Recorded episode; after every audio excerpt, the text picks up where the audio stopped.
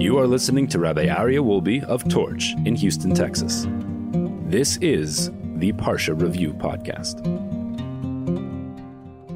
All right, welcome back, everybody, to the weekly Parsha Review. This week's Parsha is Parshas Tazria. It is the fourth Parsha in the book of Vayikra, Leviticus, and the 27th portion since the beginning of the Torah. Now, we're just in the second half now of the Torah. During last week's Torah portion, during the reading of Parshas Shmini, it was an indication in most Chumashim of this is the midpoint of words or letters in the Torah. So now we're in this already in the second half. Kol to all of you for staying on, on board for the Parsha review for the first half of the Torah. The second half of the Torah is no less exciting and no less interesting and no less important than the first half of the Torah. There are 67 verses in this week's Parsha, 1,010 words, and 3,667 letters. It's not a very long Parsha. And there are seven mitzvahs in this week's Parsha, five performative mitzvahs and two prohibitions. So the Parsha begins this week's Parsha continues last week's discussion about the laws of purity and impurity, and we discussed the laws pertaining to childbirth. After a woman gives birth, she is ritually impure for a set amount of days. She then immerses in a mikvah, a ritual bath, as we discussed at the end of last week's Parsha, and she brings a korban, a sacrifice. When a tame, who's an impure person, immerses in a mikvah, they become tahor, they become pure all baby boys are commanded to be circumcised at eight days old, and that is the bris milah, which is the bris, the covenant of the milah. The Torah discusses the unique disease called tsaras. Some people call it leprosy. I've seen in multiple places that leprosy is the wrong translation for tsaras. A miraculous rash-like affliction or illness that impurifies the recipient, their clothes, their dwellings, and this would result from a spiritual deficiency. Only a Kohen is authorized by the Torah to diagnose a tsaras and pronounce the malady as such. A Kohen must be consulted to determine a diagnosis, whether it's the impurity of tsaras or just a regular illness. The Torah tells us four different types of tsaras, rash-like symptoms on healthy skin, a rash on a bald area of the head, a rash in an area of red swelling, a wound or a burn, and a rash where there is hair. The Torah teaches the Kohen which specific, teaches us and the Kohen, guides the Kohen, which specific signs to look for to identify the disease of tsaras. The process of purification would require a quarantine. The Kohen isolates the sufferer for seven days. If the malady remains unchanged, confinement continues for a second week, and after which the Kohen decides the person's status. One whose tsaras is confirmed must wear torn clothing, and they do not cut their hair, and must alert others that they are ritually impure. He may not have normal contact with people and resides outside the camp. The Torah describes the different forms of tsaras, the burn, the bald patch, dull white spots, and the presence of a tsaras blemish on different kinds of fabrics, wool, linen, and leather. So this is a quick, brief summary of this week's Parsha. And now we're going to talk a little bit about some very, very important lessons that we can learn from this week's Parsha. The first is that why does the mother, after giving birth, bring an offering, a sin offering. I mean, after all, she's keeping humanity alive. She's bringing life to this world. And then after giving birth, she has to bring a sin offering. What sin was involved here? Our sages tell us something really, really incredible. And that is the pains of childbirth are so incredible that a woman may say things and make oaths or vows during childbirth that are contrary to her values. For example, she may be angry at her husband. What did you do to me? Or she may be angry at God. Or she might say, I'm never going to have children again. The Midrash actually says that one of the reasons children are so cute and delicious is to change the mother's perspective. When she gave birth, she was like, never again. Now she has such a sweet, delicious child. And she's like, the cuteness is just so overwhelming. She's like, I want another child. And it makes her forget that pain. But the idea that words, and we'll see this more in this week's Parsha, words have serious consequence. All words have consequences. And when, if a mother was to make such a vow or an oath, it would be something which is potentially sinful, and therefore she would bring a sin offering. Now, the mitzvah of bris on the eighth day, why is it particularly on the eighth day? So there's a number of reasons. Uh, our sages tell us that we want the baby to be in this world for one Shabbos prior to having a bris. Very interesting because a baby has, every Jew is supposed to have two signs of their relationship with God. Every Jew is supposed to have two signs. One sign is the bris, which only comes after eight days. Another sign is tefillin, which only begins after the age of 13. And the last sign and most important sign is Shabbos. So we started off with one sign, the Shabbos. Then we add the second sign of the bris. And then we add the third sign, which is at the bar mitzvah of a boy, they start putting on tefillin. Now, interestingly, that's one of the reasons why we don't put on tefillin, we don't wear tefillin on Shabbos because you only need two signs. So you have the Shabbos and the bris is a constant. So the bris is a constant sign. Then when Shabbos, during the weekday, you have tefillin. And on Shabbos, because you have the sign of the Shabbos, you don't need the tefillin as well.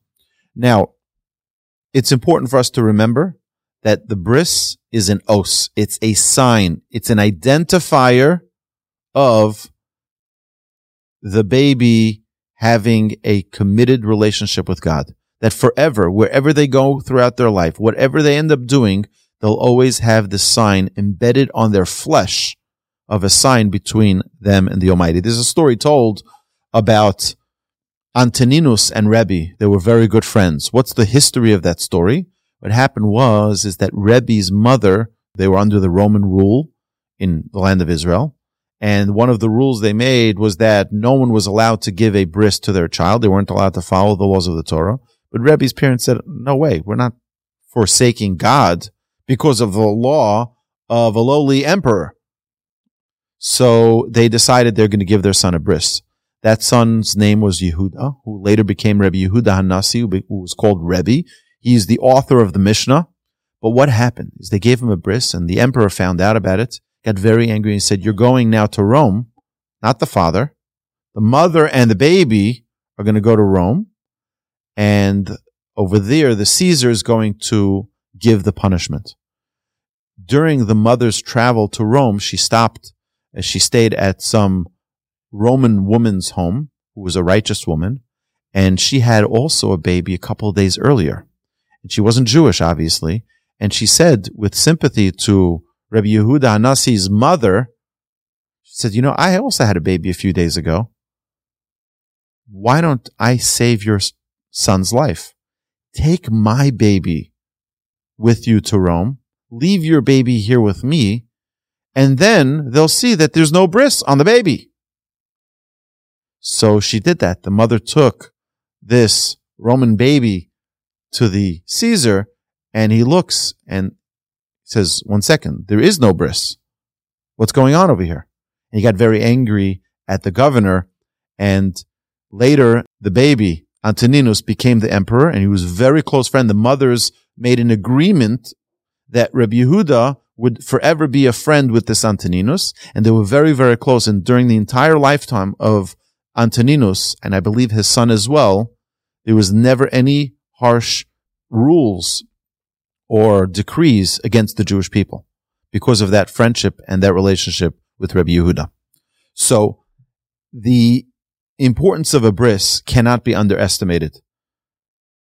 there's another side benefit, which the Torah doesn't tell us, but because Hashem is the creator of heaven and earth, and Hashem creates each and every human being, there's an added benefit to the eighth day being the day of the bris.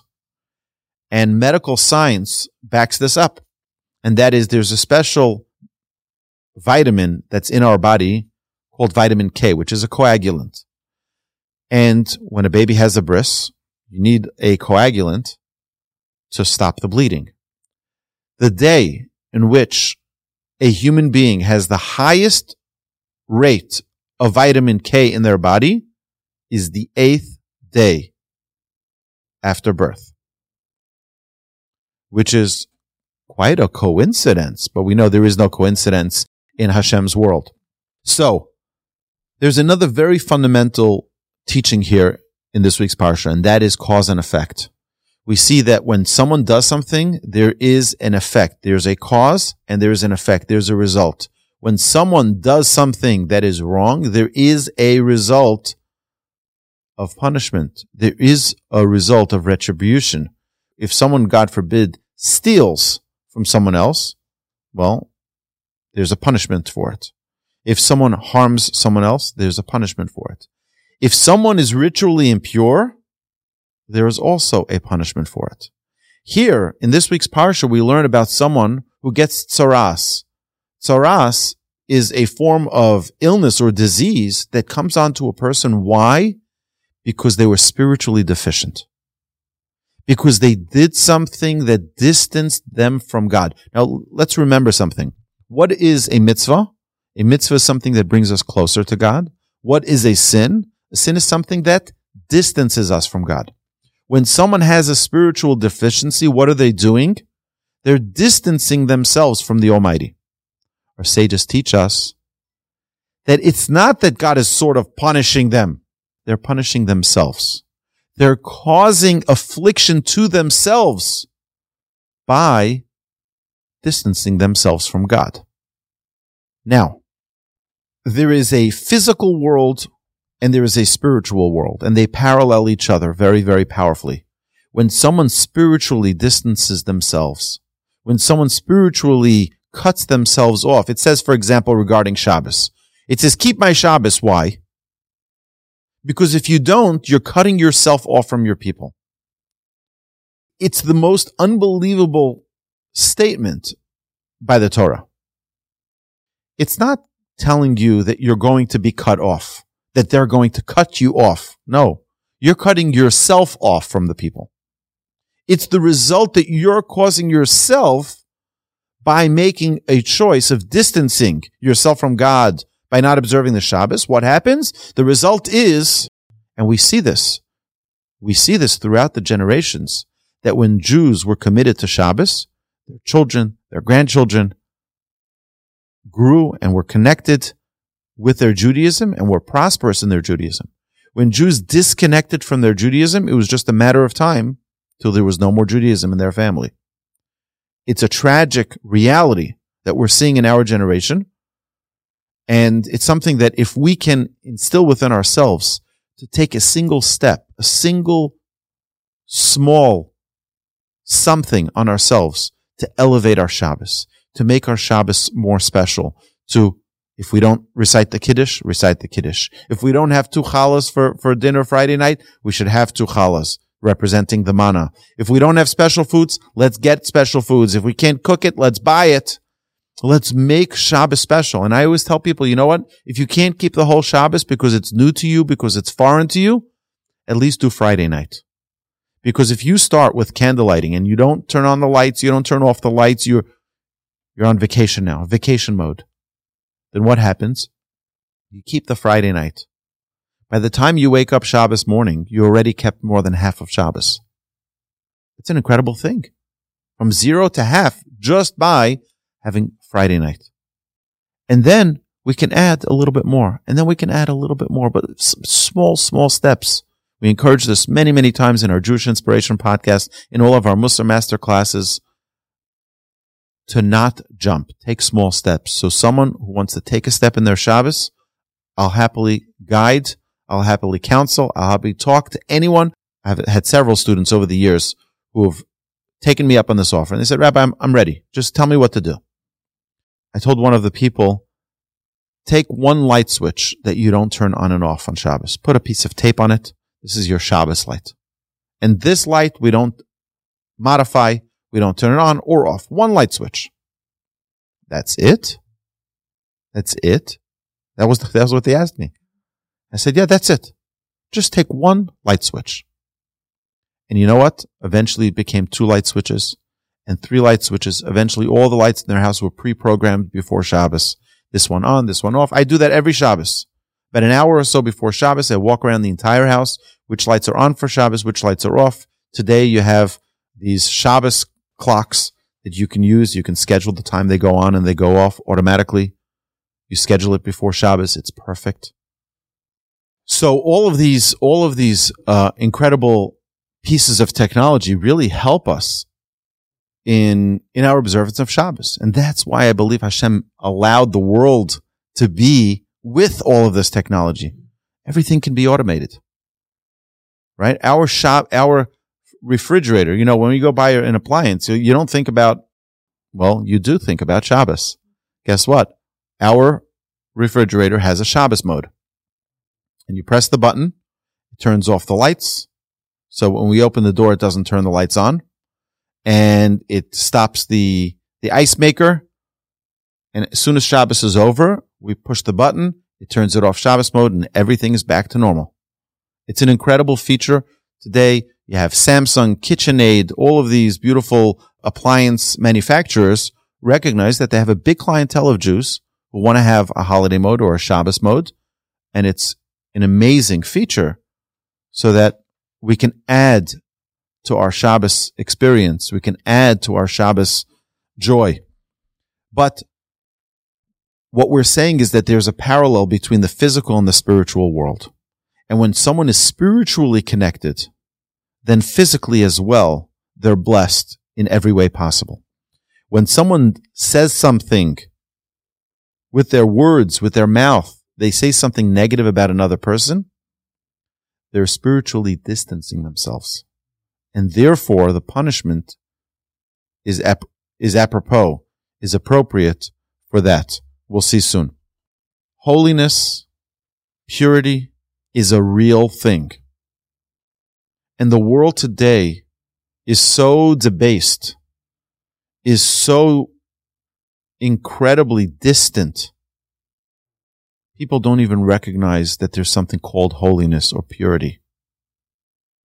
The way in which people walk, the way in which people talk, the way in which people act on videos, TikTok or YouTube or whatever, just for another click, just for another piece of attention. And it, they're debasing themselves, lowering themselves. There is something called holiness. There's something called purity.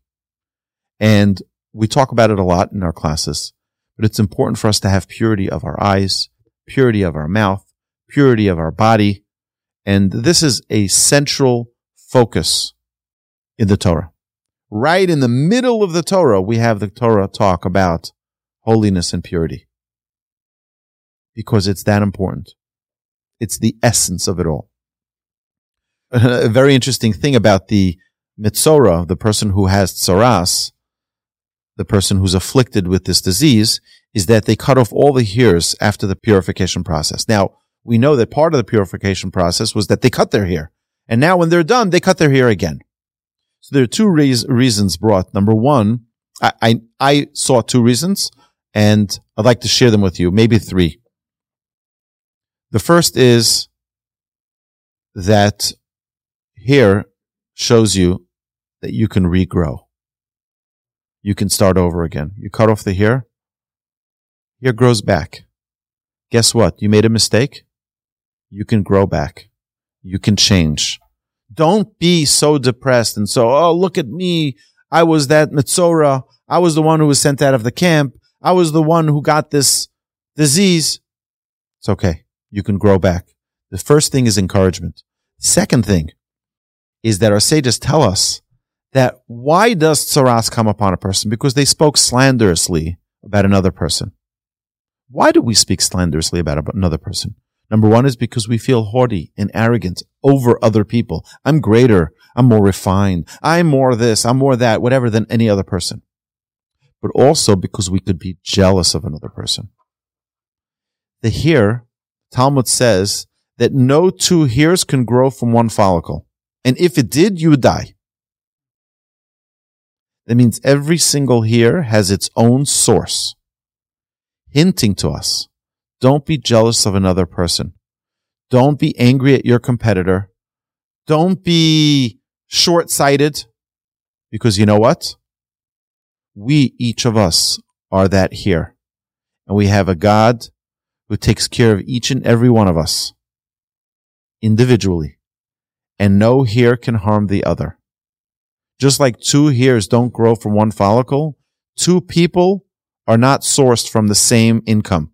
Hashem designates for each individual their own source of income, and someone else won't take away from it. Therefore, there's no need to be jealous. There's no need to be angry at anyone else. Another thing is that tsaras, this disease, would cause a very itching motion. What happens when you itch it? It gets worse. Why is the punishment of this disease that they get all of this leprosy like type of affliction that becomes itchy, then you want to scratch it. Sages tell us something so incredible. Because you're going to go to your itch and try to scratch it, not realizing it's really from Hashem. Everything is from Hashem. It's like the stick and the dog. You hit the, the dog with the stick. So what does the dog do? It bites the stick not realizing who's behind it. We need to recognize that the Almighty, the creator of heaven and earth, is the one behind it. It's a message telling you you lost sight of your priorities. You lost sight of what's really important. Just like that dog bites the stick, we're scratching the wound. And we shouldn't. Don't focus on the wound. Focus on your relationship with God. So this is a very strong warning to refrain from speaking badly about others. And, you know, there are three types of speech transgressions that are noted by our sages. Number one is Lashon Hara. What is Lashon Hara? Lashon Hara is literally an evil tongue, making a truthful, derogatory, or damaging statement about someone else, even though this is truth. That's what many people say. Why? It's not lashon hara. It's true. No, no, no. That makes it lashon hara. Lashon hara is when you speak a truthful statement about another person that is derogatory. Anytime you say something derogatory about another person, it is a sin. Our sages tell us, the Chofetz Chaim notes that it's 17, I believe it's 17 different prohibitions in the Torah that one is violating by speaking slanderously about another person. 17 biblical violations. The second form of verbal transgression is motzi shem ra, and that is slander, making a false derogatory or damaging statement about someone else. So lashon hara is when it's truthful. Motzi shem ra, which is literally putting out a bad name to someone, is about a false derogatory or damaging statement. And Rechilus is the third. Rechilus is a talebearer, someone who runs around saying something negative. Oh, do you know what Joe said about you? Do you know what Shmo said about you? And they're running around as a rochel, a peddler. A peddler, well, it's a form of gossip. We say gossip about everything about that's negative, but a gossip monger, I would say. Someone who goes out there and is telling everyone, oh, do you know what they said about you? I was just there in their office. I'm telling you, they just said that, right? Or that someone did something against you. This is rechilus and also is one of the three major forms of negative speech that Hashem really, really, really doesn't want us living with that kind of life where we're talking negatively about other people. So, what can a person do? A person can always do teshuva. And if an individual corrects their ways, the purification process is very simple. And the Torah gives us the process of purification. How to heal, how to repair the mistakes that we make. The Torah doesn't want to punish us. The Torah wants us to be in the right when it comes to our relationship with, all, with the Almighty. The power of words are so great. We need to teach ourselves to have purity of speech. I want to share with you and conclude with this my understanding of how this works. You see, let's imagine that people were worth human credits, right? So I meet someone for the first time. They look like a nice person. They're dressed finely. Most people, we give them a certain amount of human credits. Let's say we give them a thousand points of human credit. Someone comes over to me after and they're like, do you know that Joe that you just met? Greatest person ever. I know them for years. Their word is a word. Where did that thousand human points go to now? It went up. Like, wow. And then we meet another person. They say, Oh, that Joe, such a special person. So special, so unique, so refined. I love that person. You go even higher. But what happens if, God forbid, it was the opposite? We meet this Joe, thousand human credits. Someone walks over to us after and like, Joe, you know Joe? Watch yourself. Dangerous guy. Very bad reputation. Hold on to your wallet. Whatever it may be. Where did that human credit go now? It was declined. If we understand that God wants, God created every human being. You're saying derogatory things about God's creation. God wants his creations that he worked on creating B'Tselem Elokim. God created us in his image. We should find nice things to say about people. Elevate people's value. Don't decrease it. Don't diminish it. Hashem should bless us. We should have an amazing Shabbos.